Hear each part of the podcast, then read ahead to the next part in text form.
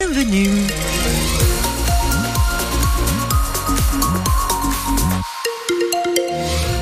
Des nuages et de la pluie au programme tout aujourd'hui. En fait, j'allais vous dire ce matin, mais c'est vraiment tout aujourd'hui, avec des températures qui atteignent 7 à 8 degrés dans les plaines et vallées. Dans le jeu de la douche à 7h20, vous allez pouvoir remporter vos places pour le match de ce samedi. Il y en a plus beaucoup. Les dernières sont sur France Bleu Berne Bigorre. Le match section paloise contre Toulon, ça se passe samedi à 17h. Et tout ça, ça se passe surtout après le journal de Fanny Narvart. La route entre Pierrefitte, Nestalas et Cotteret doit en principe rouvrir aujourd'hui. L'unique route qui permet de monter au village est coupée parce qu'un gros bloc de pierre de 25 tonnes menacé de tomber.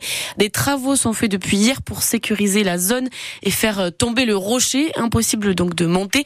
Pas de chance pour ceux qui voulaient aller skier hier, comme Damien qui arrive de Poitiers. On était avec les enfants, avec mon ami et les enfants qui ont de 4 ans à 12 ans et on allait profiter un peu de la neige pour pouvoir faire de la luge et profiter de, bah, de ce temps un peu printanier et d'en profiter, de faire une belle journée ensemble.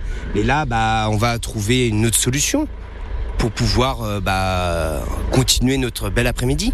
C'est un peu embêtant, mais c'est la vie. Ça fait partie de, des aléas de la montagne, de la vie. Et il faut savoir s'adapter. Mais bon, dans l'ensemble, tout le monde a compris, assure le chef d'escadron Michel Le Nouvel, commandant de compagnie d'Argelès-Gazost. Non, les gens réagissent bien. Ils comprennent tout à fait euh, le risque qu'il peut y avoir de laisser les véhicules passer euh, alors qu'il y a une, un risque de chute. Donc, euh, ils comprennent très bien la situation et ils repartent. Et puis, bah, ils diront, on viendra demain. Et puis voilà. Voilà, maintenant, c'est vrai que ça tombe pendant les périodes de vacances scolaires, mais on choisit pas les les, fragilités de falaise et euh, les risques de chute.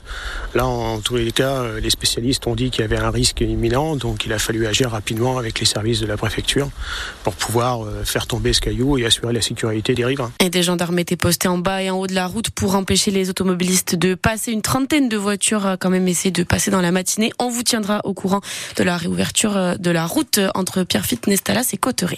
J-1 avant le avant pardon J-1 avant un salon de l'agriculture sous tension. Oui, Emmanuel Macron promet qu'il y aura un grand débat avec le monde agricole, à la table des agriculteurs bien sûr, mais aussi la grande distribution, des industriels et des associations écologistes, des écologistes, mais pas les soulèvements de la terre. La FDSEA n'a pas voulu débattre avec eux et le président de la République a cédé. Et en attendant ce grand débat, les agriculteurs maintiennent la pression sur le terrain. Cette nuit, la FDSEA du 64 a mené des actions. Plusieurs radars en Béarn et au Pays Basque ont été entourés de pneus, à Mazerolles notamment. C'est pour viser l'État et demander toujours des actions concrètes. Et juste avant le salon de l'agriculture, un décret vient de paraître au journal officiel pour faciliter les tirs de défense contre les loups. Maintenant, il pourra y avoir deux ou trois tireurs au lieu de un autorisé actuellement. C'est une demande des éleveurs, mais c'est très critiqué par les associations écologistes. Il est 7h03, vous écoutez France Bleu Béarn Bigorre. Il y aura un deuxième procès dans le dossier Willem-Bitz. Le parquet a fait appel de la relaxe de la mère de la petite fille décédée en marge des fêtes du village. Elle s'était noyée en août dernier. Sa mère était allée la promener alors qu'elle était alcoolisée. Le maire du village et le président du comité des fêtes, eux, avaient été condamnés à de la prison avec sursis. Ce second procès, c'est une bonne chose pour Viviane Artigalas, sénatrice des Hautes-Pyrénées et présidente de l'association des maires de France dans les Hautes-Pyrénées. Moi, j'ai été beaucoup saisie par le maire de Willem-Bitz. Il me l'a dit qu'il allait faire appel. Je lui ai dit qu'il avait raison, que c'était important. Il n'est pas normal qu'un maire soit tenu pour responsable de ça et c'était un accident. Même le procureur a dit que c'était un accident. Moi, ce que je trouvais anormal, c'est que le maire ait été rendu responsable et lui tout, seul, avec le président du comité des fêtes, de cela.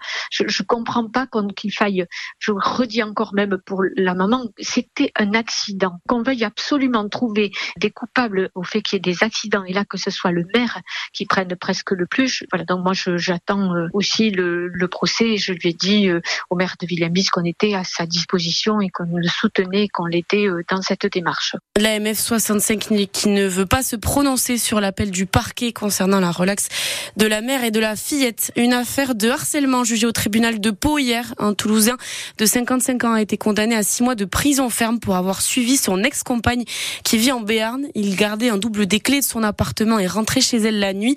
Il se cachait pour la suivre. Il avait déjà été condamné pour harcèlement. Demain, ça fera exactement deux ans que la guerre en Ukraine a commencé.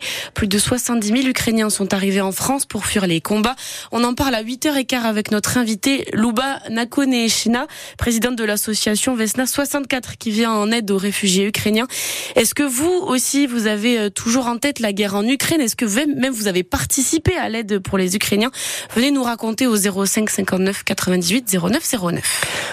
Oloron est représenté à la cérémonie des Césars ce soir. Oui, Nance Laborde Jourda est un réalisateur oloronais et son court-métrage Boléro est sélectionné pour la compétition de ce soir. C'est tourné à Oloron et à Bidos. L'histoire, c'est celle de Fran, le personnage principal qui revient dans sa région natale et qui utilise la danse comme moyen d'expression, explique Nance Laborde Jourda, le réalisateur. Pour moi, c'est euh, à la fois de la danse, mais c'est euh, bien plus que de la danse, c'est aussi euh, l'art en général et euh, comment euh, justement ces gestes artistiques, même si des fois ils peuvent être incompris, ils peuvent euh, en tout cas fédérer. Et il y a aussi quelque chose de sensuel.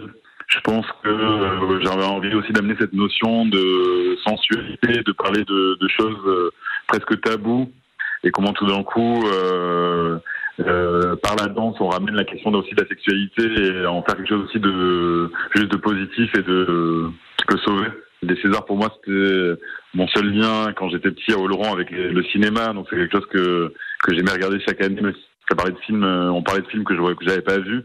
Et là, tout d'un coup, d'y être, il y a un peu ce, ce truc-là de l'enfance qui, euh, qui me plaît. Et trois autres courts-métrages sont nommés face à Boléro au César ce soir. Du sport aussi ce soir, le Bière Handball joue contre Massy au Sporting d'Est à 20h30. Les Billérois sont sur une très bonne lancée et peuvent signer leur huitième victoire d'affilée ce soir.